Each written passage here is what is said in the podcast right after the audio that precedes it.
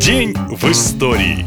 В начале 90-х, где-то в конце июля, точную дату не знает никто, в Москве появился рынок, но не такой, какие есть в каждом районе, а уникальный. Сегодня его название помнит, наверное, не только каждый москвич, но и вообще все жители России. Это легендарный черкизовский вещевой рынок. Черкизон, ксерокс, памперсы, как только не называли местные, самый известный ТЦ 90-х под открытым небом. Но это были не просто палатки на пустыре в московском районе Измайлова. Черкизон был был отдельным государством со своими законами и порядками, которые, кстати, были очень жестокими, за что рынок прозвали кровавым. На Черкизоне не только торговали турецкими джинсами и китайскими кроссовками. На рынке, который милиция обходила десятой дорогой, трудились сотни тысяч нелегалов, работали швейные цеха и строились целые жилые кварталы для мигрантов с борделями, кафешками, врачами и прочим. Годовой оборот Черкизона насчитывал миллиарды долларов, а никаких налогов налогов там, естественно, не платили. Хозяин рыночной империи Тельман Исмаилов дружил с Лужковым, и ходили слухи, что он скупил чуть ли не всех столичных чиновников, поэтому закон на рынке не работал. Там процветал криминал, проституция, торговля наркотиками и рабство. Потом, по официальной версии, власти Москвы вдруг заметили, что на рынке не соблюдают санитарные нормы. Однако ходят слухи, что хозяин Черкизона просто не с теми разделил свой праздник жизни, и крыша в в конце концов его просто кинуло. 16 июня рынок официально закрыли, мигранты разбежались, а новомодные торговые центры с брендовыми магазинами вступили в свои полные права. И в эту дату началось другое событие родом из бурных 90-х. В 93 году, 26 июля, стартовала денежная реформа, и россияне ломанулись массово избавляться от советских денег. Сначала поменять можно было не более 35 тысяч старых купюр, купюр. Все, что свыше, банки зачисляли на счет. Потом, правда, сумму увеличили до 100 тысяч. И так за 93 год в России было изъято 24 миллиарда советских банкнот. На этом все. Больше интересной истории в следующем выпуске. Пока!